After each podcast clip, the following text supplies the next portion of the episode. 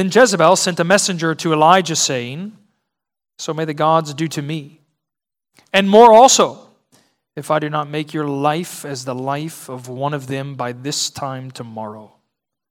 Then he was afraid, and he arose and ran for his life and came to Beersheba, which belongs to Judah, and he left his servant there.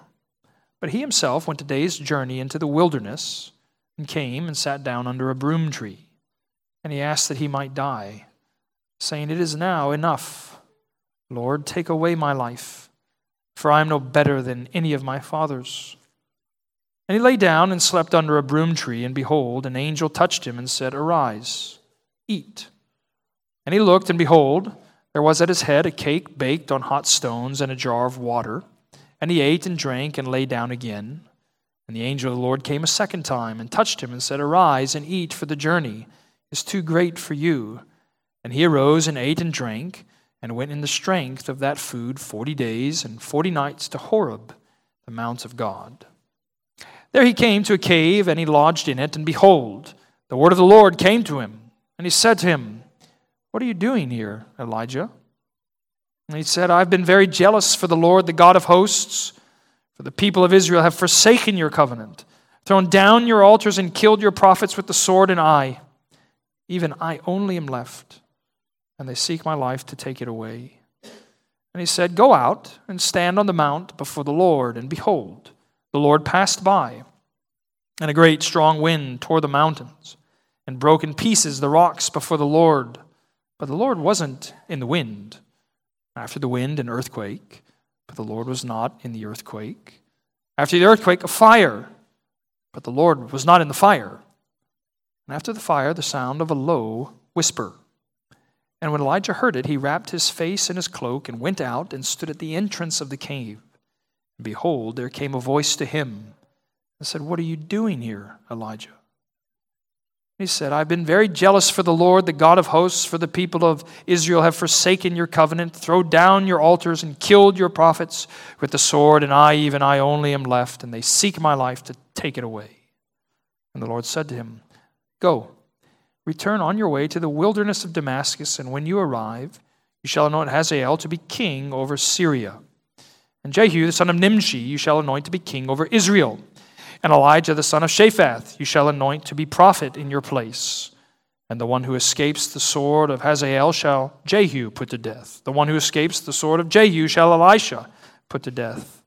Yet I will leave 7,000 in Israel, all the knees that have not bowed to Baal and every mouth that has not kissed him. Thus far, the reading of God's word. Let's pray once again.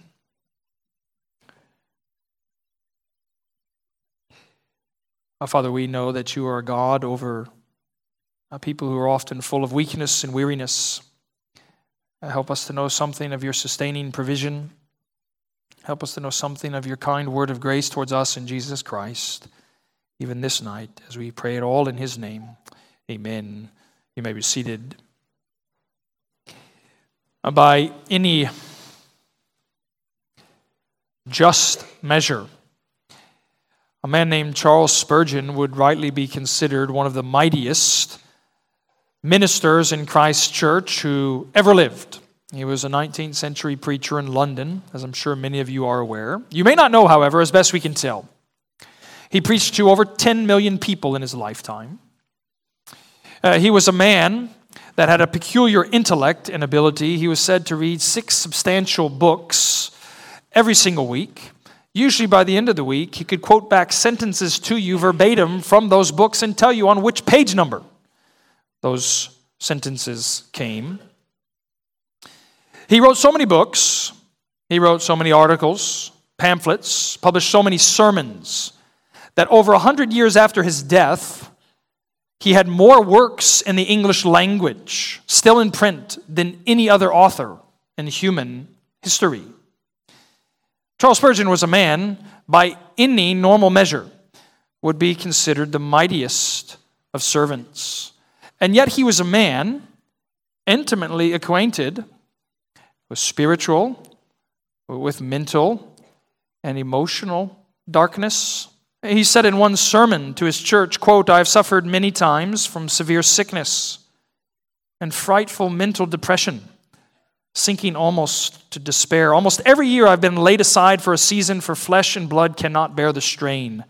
At least my flesh and blood cannot bear the strain. I tell you that because it's true, as we're going to see tonight.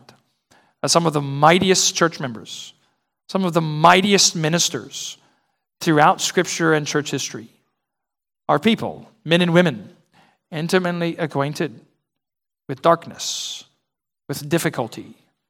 Because you know, Jeremiah the prophet, he had the pit. Paul the apostle had his thorn that God said he wouldn't take away. And here we have Elijah, one of the mightiest prophets that ever lived, has a dark night of the soul. And so, what we want to look at tonight simply is this theme of Elijah's fainting fit. And it's a text that provides all kinds of reasons for conviction and comfort. Uh, some of you might need the conviction that comes in this text because you're tempted to be like Elijah a lot of times in your life. And all you tend to think is, woe is me.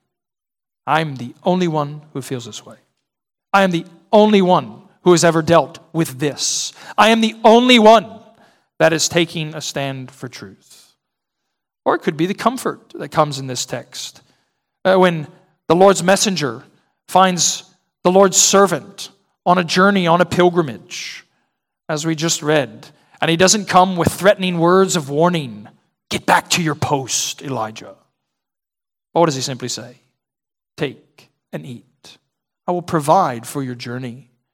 And how often do people in the midst of dark nights of the soul need to know that the Lord Jesus Christ comes with such gentleness and tenderness that I will provide for you on this earthly pilgrimage that belongs to life this side of heaven. Or it might just be the simple reminder, which is an encouraging reminder, that what God's people need most in the midst of their hardship, in the midst of their melancholy, is but that still small voice of the Lord's word of grace and promise to his people.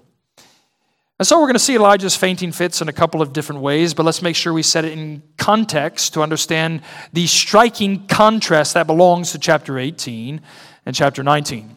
If you weren't with us last week, we left off last week where Elijah had called down fire from heaven. Uh, the Lord had exposed the vanity of idols. Israel had seen the victory of God. Twice they had shouted, therefore, uh, before the mountain of Mount Carmel, and said, Yahweh is God. But the promise of rain had not yet come, which the Lord had told Elijah was coming. So Elijah goes back up to the mountain. He prays that that promise would come to pass. Seven times he's praying. And eventually, the rain falls. Revival seems to be ready to come to the northern kingdom of Israel. And kids, you might remember the scene that we left off with where rain is falling Elijah says, Ahab, get in your chariot and outrace the storm, get back to your palace. And as he's racing with this horse drawn chariot, what Ahab sees running in front of him, or who Ahab sees running in front of him, is Elijah the prophet for something like 18 miles all the way back to Jezreel. And we said this wasn't a picture so much of Elijah's boundless energy and endurance as much as it was a vivid illustration of the place of God's word. It was a restoration of a pattern that had disappeared in Israel, which is the Lord's word, goes before the Lord's servant. So as they're pulling into the palace there at Jezreel, you have to recognize that Elijah, I think this context before us in chapter 19 makes clear, in his mind, what is he ready to hear from the palace of Jezreel but repentance that brings revival to the land? They'd just seen this mighty, conquering act of God in the contest at Carmel. But what we're going to see is instead of repentance, he faces first the queen's retribution, which leads to the prophet's retreat and will end with the Lord's revelation. So, the queen's retribution. Notice again verse 1 Ahab told his wife Jezebel all that Elijah had done, how he had killed all the prophets with the sword. Uh, students, what you don't see or don't hear Ahab telling Jezebel is, Look what God has done. For who was it that called down fire? Elijah, yes, but who was it that brought down the fire? But God. It was God's law that called for the execution of these false prophets. Here's everything that God has done. This visible manifestation of his fullness, of his glory, of his holiness, that should lead Ahab to lead the nation in repentance, but instead he's saying it's all Elijah's fault. And it's striking, isn't it, even here from the outset of our text, the degree to which unbelievers suppress the truth in unrighteousness. If ever there was a generation, if ever there was a servant, a leader, that saw an act of God that ought to compel on the basis of evidence alone repentance, it's Ahab. But evidence alone is never sufficient to bring one into the kingdom.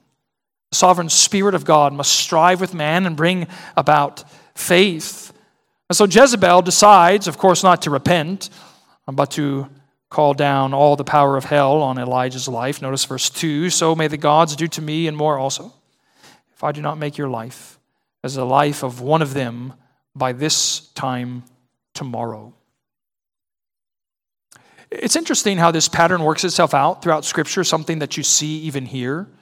That Sometimes when the Lord's purposes advance, and even the Lord's purposes win a great victory, it's almost immediately as though it faces strong, violent, hell empowered opposition. You know, think about how it works out in Jesus' life. He's, he's miracles are going out, his preaching is going out, people are ready to make him king, people are ready to call on him as the Messiah, and it's just then that the religious leaders, the Jews, decide, ah, we need to kill this guy. The gospel's advancing through the apostles' preaching into the Gentile areas where it had never gone before. It's subduing nations to the Savior, Jesus Christ. And it's just then that this of Judaizer heresy begins to arrive to distract the apostles, to slow down the growth of the church. And it's so often, as we're getting ready to see, that it's after God's victories that his people are most vulnerable. And maybe you know that even in your own life. After a, a genuine spiritual victory, the soul tends to be quite vulnerable because it leads from the retribution of Jezebel to the prophet's retreat. Look at verse 3. Then he was afraid. He arose, ran for his life. He came to Beersheba, which belongs to Judah, and left his servant there. There's two things to notice about verse 3. The first of which is uh, the word here for afraid, it probably is better translated, even as some older translations do, as then he saw. Then he saw that he was in trouble. And so he ran away. And it should be altogether striking to you that Elijah, this prophet of faith and fire, is now fleeing. Why? Well, because if I think we're right to translate it as he saw, he's living by sight and not by faith. And kids, he's doing a lot of running over a very short amount of time. Because at the end of chapter 18, he ran almost 18 miles back to Jezreel. The very next day, he runs where? All the way down south to the border there in the southern area of Judah to Beersheba. That's another about 100 miles that he's gone. And then in the next day, he's going to go a wilderness day's journey away from his servant. So, something like maybe 140 to 150 miles he's gone in a very short amount of time. He's worn out, he's stretched thin, he's surely exhausted. He finds himself under a broom tree. Notice verse 4. And he says, It is enough. Yeah, I grew up in a church not far from here, actually, uh, that had a man who was a very gifted pastor. He was a wonderful preacher. He was a fantastic leader from everything I could see as a young boy and eventually middle school and high schooler in that church. He was quite capable in leading a church to incredible sacrificial generosity as it relates to world missions.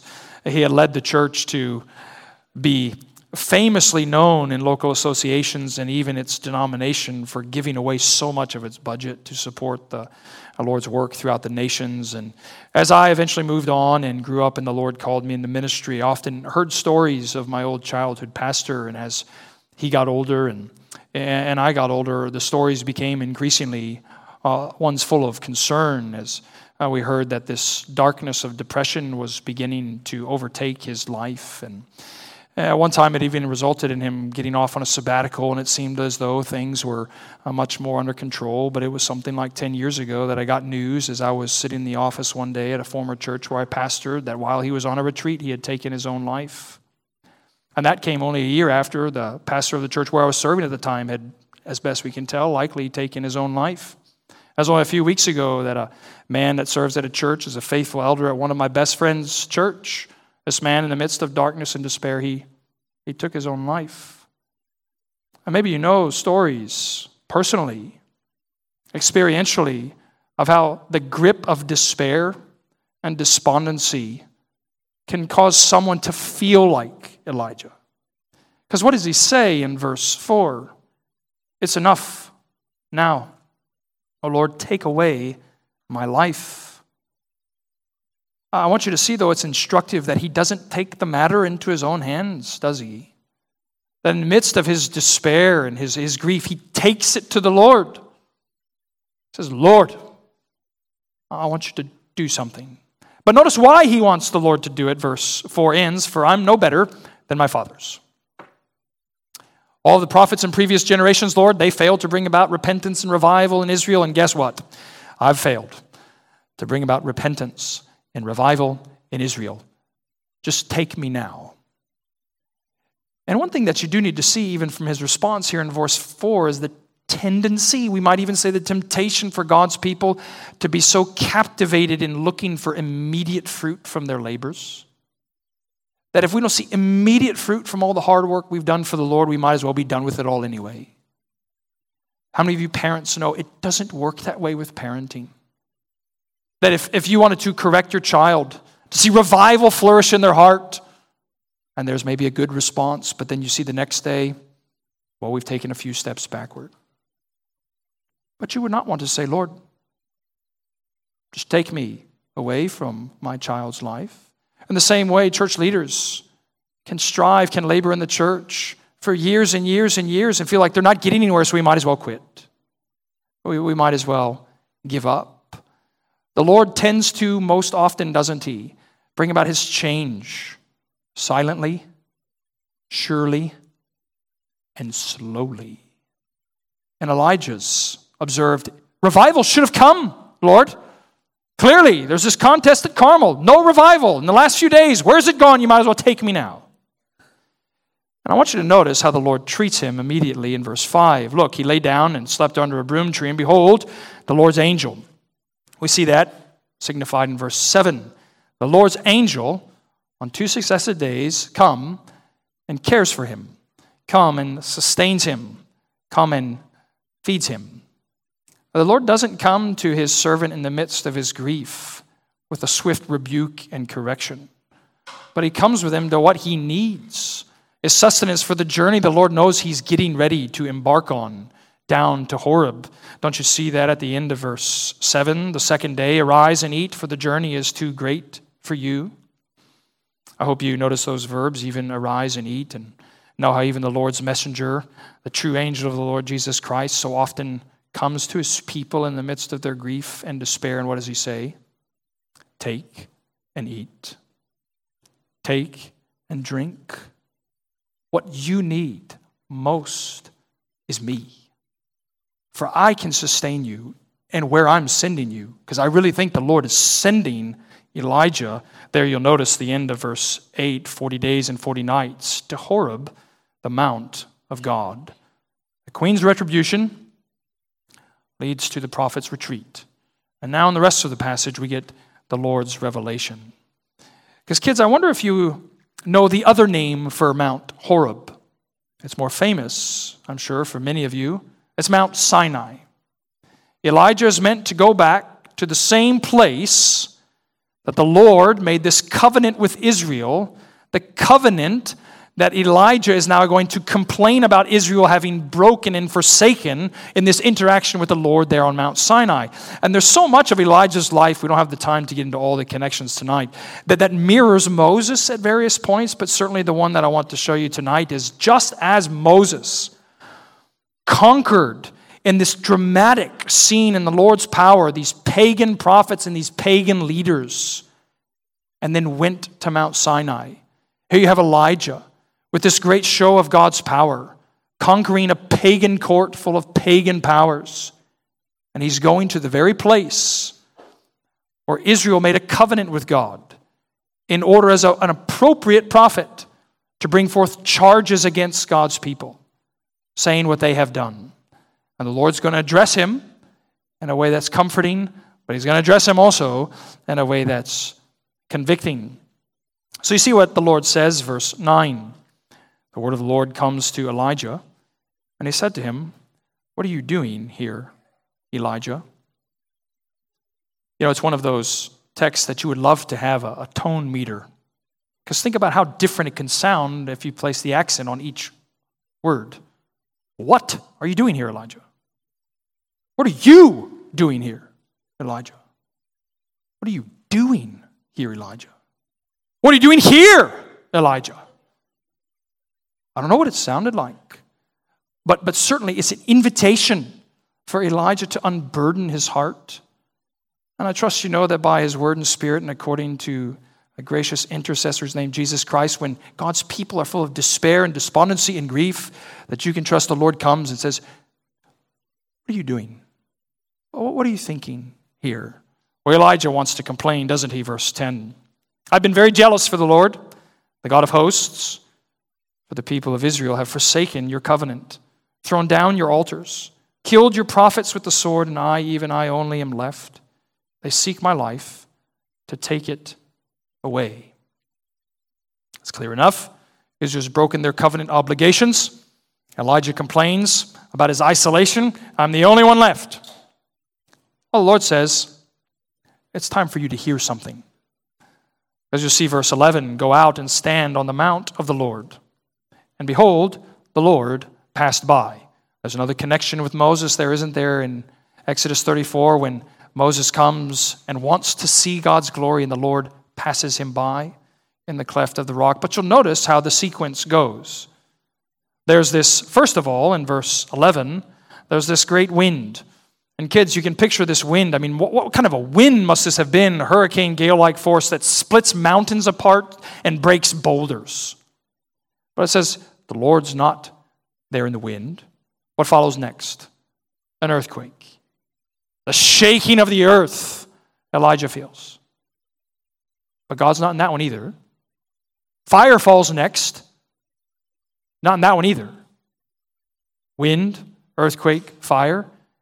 It's exactly what shook Mount Sinai all the way back in the book of Exodus when God came to bring his covenant to his people.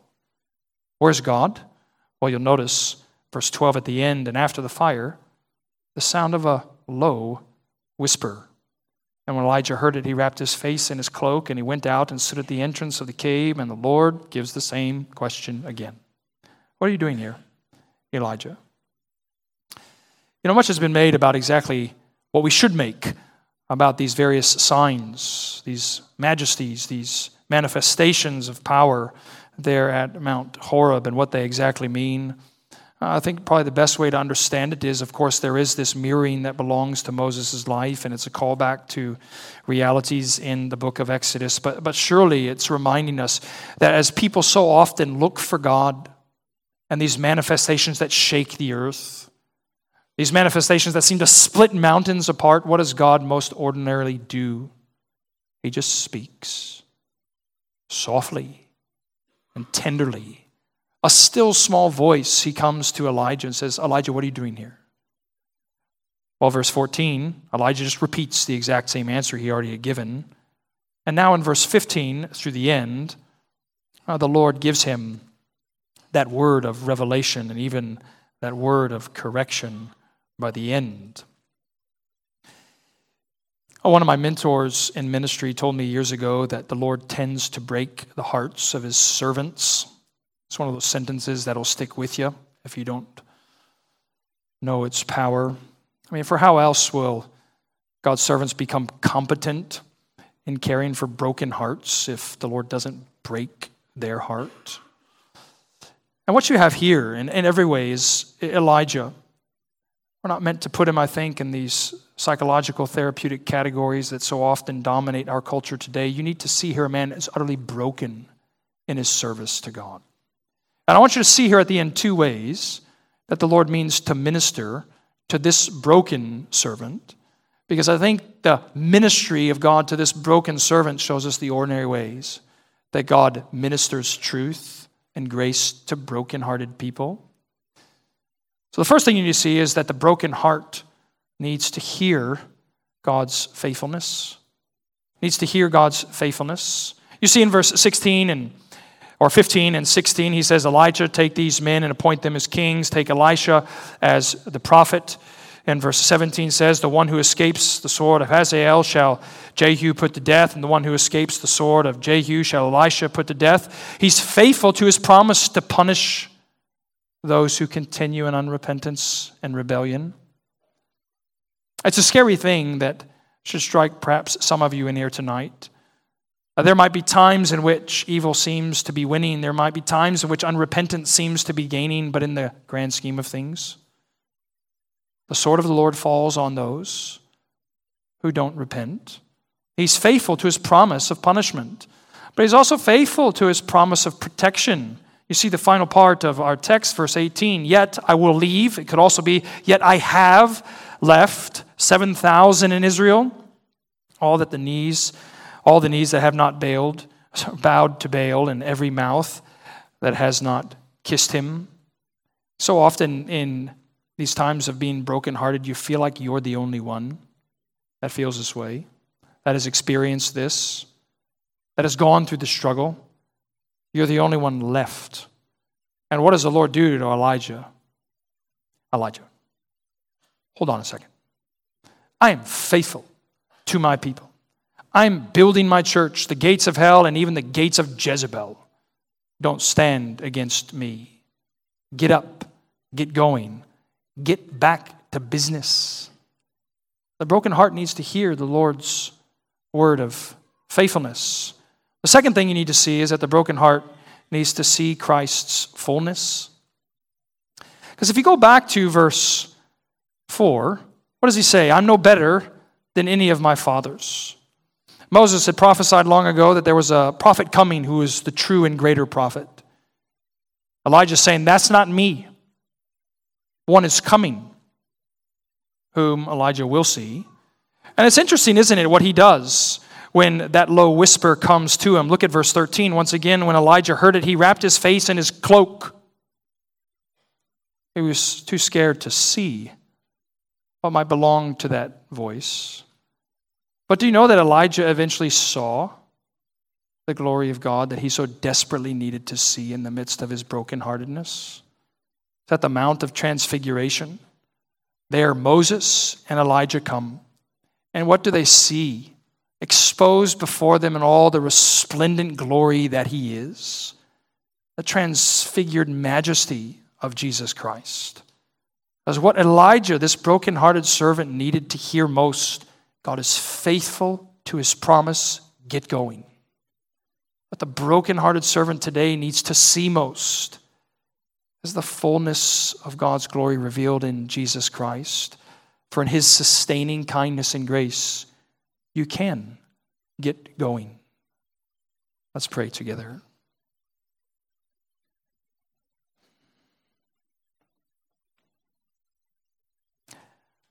Father, we do thank you that your mercy, your grace has been made known in Christ Jesus. He is the fullness of your glory, the ex- exact imprint of, of your radiant nature. Help us to hear, help us to see what we must. We thank you that we have a Savior that doesn't break bruised reeds, but even broken hearts. He knows how to heal, He knows how to strengthen, He knows how to send forth once again for His purposes. And we pray you do those very things according to Jesus Christ, in whose name we pray. Amen.